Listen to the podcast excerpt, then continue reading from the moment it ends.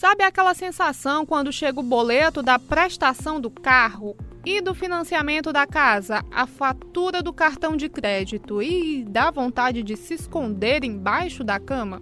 Pois é, tá na hora de olhar para essas dívidas e agir. Vamos arregaçar as mangas e aproveitar esse tempo um pouco mais ocioso.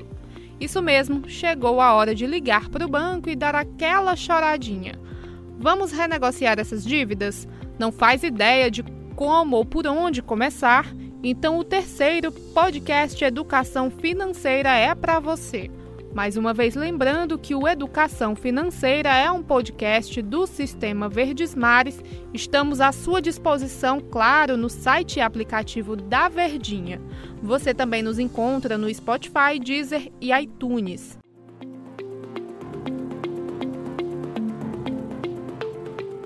Conteúdo do nosso terceiro podcast é pautado em algumas notícias que se destacaram ao longo da última semana. A primeira delas é que a Caixa anunciou algumas medidas para o mercado imobiliário neste contexto de crise. Uma delas é a possibilidade de renegociação de contratos em atraso de 61 a 180 dias. E dentro dessa renegociação é permitida pausa ou pagamento parcial das prestações.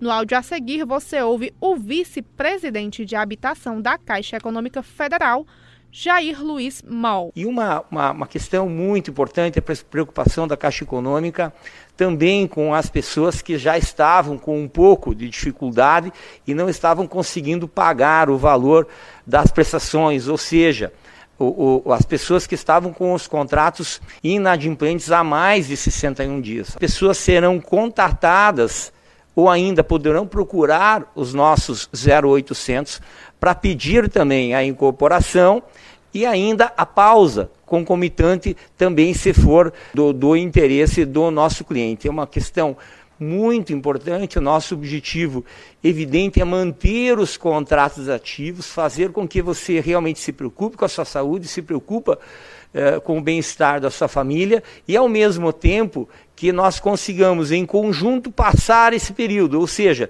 nós vamos te dar a condição de você não ter nenhum problema nesse período, mesmo você estando com a prestação em atraso.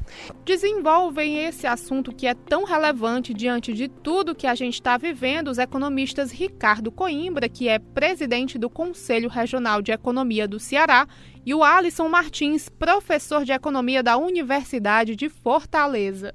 A gente vai falar de renegociação para as dívidas vencidas e as dívidas em curso, de um financiamento imobiliário, por exemplo, que todo mês você está pagando. O Ricardo Coimbra destaca que em momentos nos quais o banco corre um risco maior de não receber de seus clientes, ele fica mais aberto a propostas de renegociação. Ricardo, diante desse momento que a gente está vivendo, os bancos eles estão mais abertos a essas possibilidades, a essas renegociações, essas revisões de contrato ou não tem muita influência? Como é que você avalia isso? Nesse momento, as, as instituições financeiras, né, em, em, em, momentos de crise, elas devem ter um crescimento é, da inadimplência. Né? E elas já sabendo que elas terão esse crescimento de inadimplência, elas estarão mais aptas a, a processo de negociação para que elas consigam manter parte né, é, das suas receitas, dos seus recebimentos. Né? Então, as instituições financeiras, elas estarão abertas a, a, a discutir, a negociar, a facilitar também que o indivíduo consiga manter os seus pagamentos. Para que também o banco, a instituição financeira de modo geral, ela consiga manter a sua capacidade é, de giro, né, de movimentação.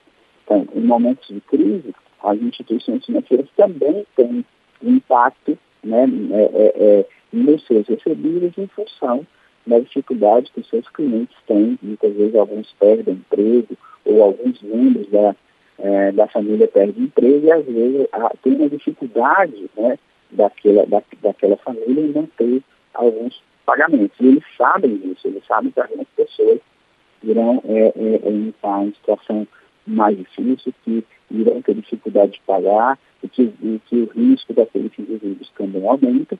Então, nesse momento, né, é o momento de é, de rediscutir e de, de, de repensar as instituições financeiras também, né, é, é, tem, esse, tem esse olhar. Mais ainda que tem programas né, é, de recursos do governo federal, do Banco Central, né, na perspectiva de gerar é, é linhas de crédito para recuperar, para incentivar a recuperação da, da a atividade econômica. Né?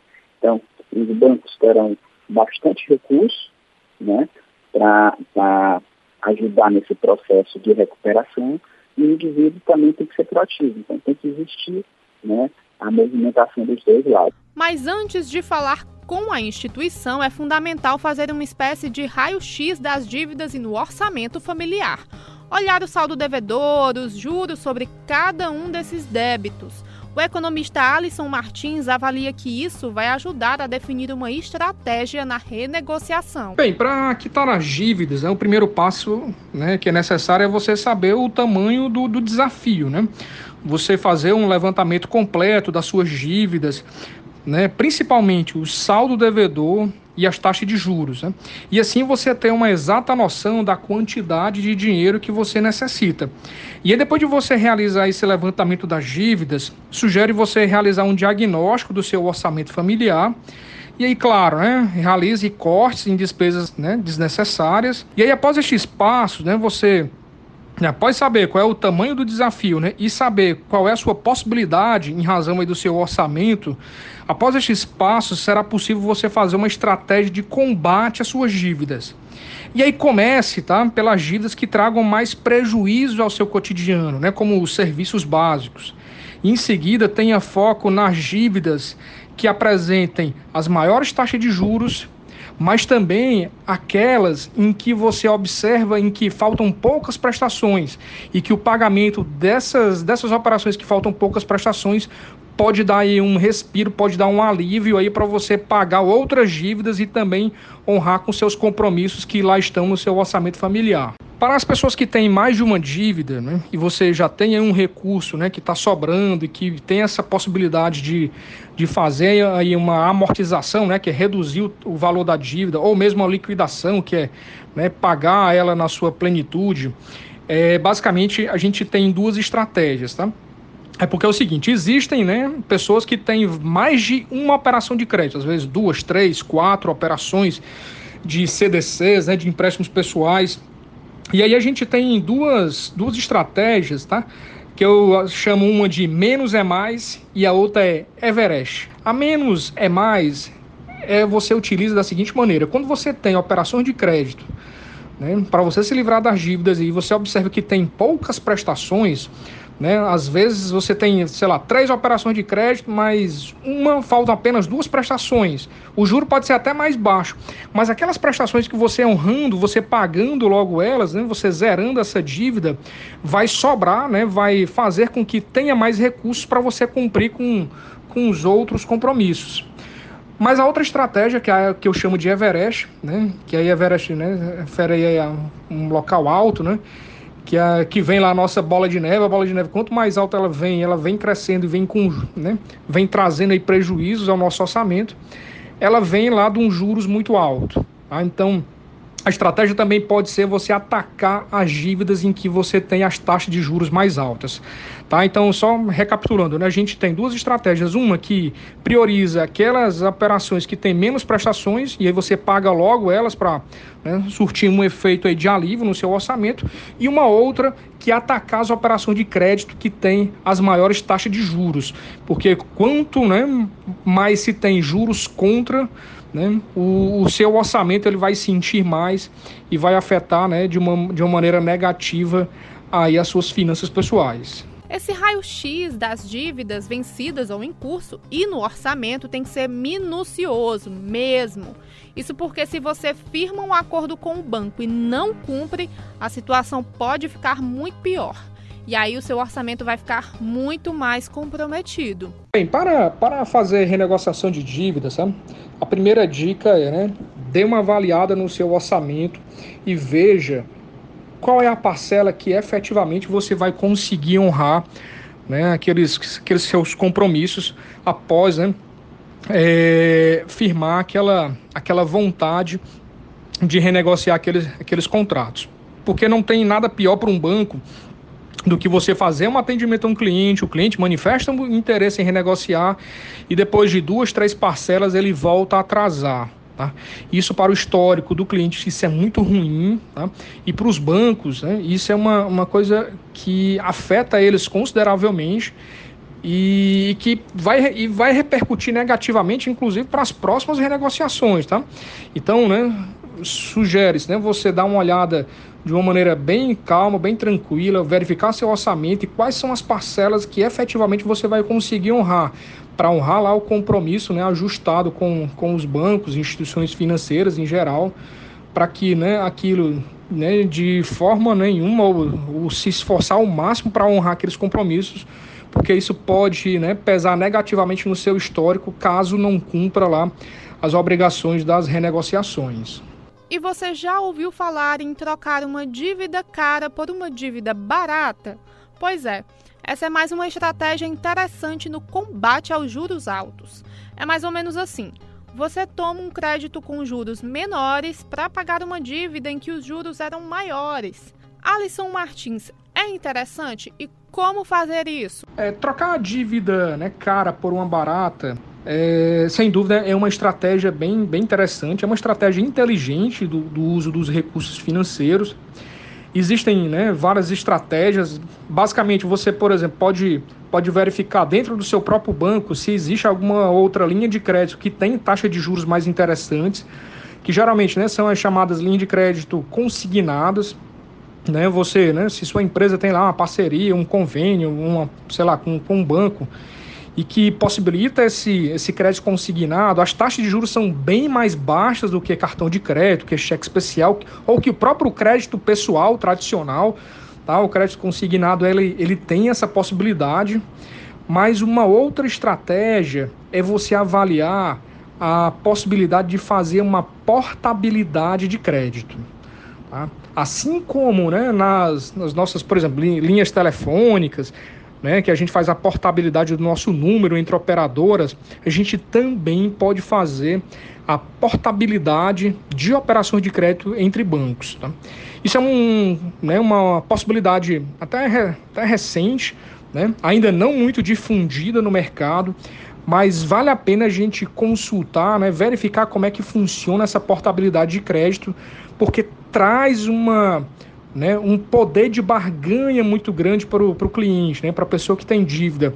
Você tentar aí conseguir, né, tirar sua dívida e levar para um outro banco em que possibilite aí um juros melhor, né? Isso sem dúvida vai trazer um, né, um ganho financeiro muito interessante. Né? A gente percebeu no início as pessoas procurando mais a portabilidade do crédito imobiliário, que realmente a cada 1% ou meio por cento lá já faz uma grande diferença nas parcelas, mas agora a gente verifica uma portabilidade das operações mais normais, mais tradicionais, né? como por exemplo o crédito pessoal. Então vale a pena, é uma estratégia de você né, fazer uma, uma troca de uma dívida cara por uma barata, né? seja entre linhas de crédito, mas também seja entre instituições financeiras, né? através, né, ou mediante aí a chamada portabilidade de crédito.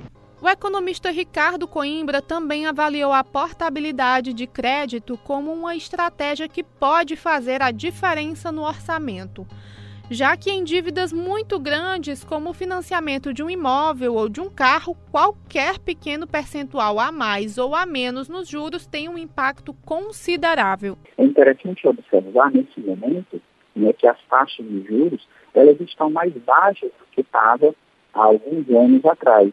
Então, algumas pessoas né, fizeram, principalmente, aquisição é, de imóveis, tá certo? Com taxas de juros mais elevadas, a dois, três, quatro, vezes até um pouco mais tempo. E a maior parte desses financiamentos, eles são financiamentos de longo prazo. Então, se você fez um financiamento de longo prazo, há quatro, cinco anos ou mais, com uma taxa de juros de mercado que estava num patamar mais elevado, de repente, nesse momento, pode surgir para você a possibilidade de você fazer uma portabilidade. O que, é que seria essa portabilidade? É você fazer uma migração né, é, desse financiamento para um financiamento mais atrativo, com taxas de juros menores, e provavelmente você vai ter uma parcela mensal do seu financiamento mais baixo, porque você vai ter juros incorporados menores. Então, o que o indivíduo deve fazer primeiro é procurar onde ele fez aquele financiamento daquele imóvel, vamos supor, e ver a possibilidade de refinanciamento disso. E ver, ao mesmo tempo, a possibilidade de fazer a portabilidade desse financiamento com outras instituições financeiras, ou seja, com outros bancos. Né? E aí, com base nessas informações desses outros bancos, de repente você analisar se é possível, né, ou é, de seu interesse, a migração daquele, daquele financiamento. Né? Você pode rever prazo, você pode rever taxas, né? Então, muitas vezes você tem a possibilidade de você fazer essa portabilidade. É interessante sempre fazer o comparativo de quanto você está pagando, de quanto você vai pagar, não só nas parcelas cotidianas, mas no total do financiamento, ou seja, enxergar aquilo que se chama de custo efetivo total, que é, é também que você vai ter taxas de migração de uma instituição financeira para outra. Então, analisar quanto é que é o custo efetivo total dessa dessa migração. E para fazer o melhor negócio, claro, é preciso bastante curiosidade. Busque produtos oferecidos pela instituição na qual você é correntista e avalie também as condições oferecidas pelos bancos digitais, as fintechs. É sempre buscar a possibilidade de você pagar menos juros às vezes do que você contraiu no passado. E hoje existem diversas instituições financeiras, né? algumas instituições financeiras digitais, as chamadas fintechs, né? que de repente você não paga nem parte de manutenção, é sempre você fazer a busca, a pesquisa. Bom, agora que você ouviu todas essas orientações, hora de colocar em prática. Faz uma planilha no seu computador, pega papel e caneta, calcula. Você pode se livrar daquela dor de cabeça, conseguir boas reduções pode até canalizar o dinheiro que antes era daquela dívida para outras demandas da família. Lembrando que o podcast Educação Financeira está disponível no site e aplicativo da Verdinha, Spotify, Deezer e também do iTunes. Até o próximo episódio. Educação Financeira. Apoio. Governo do Ceará. Novas ideias, novas conquistas e Universidade de Fortaleza, investindo na sua educação financeira.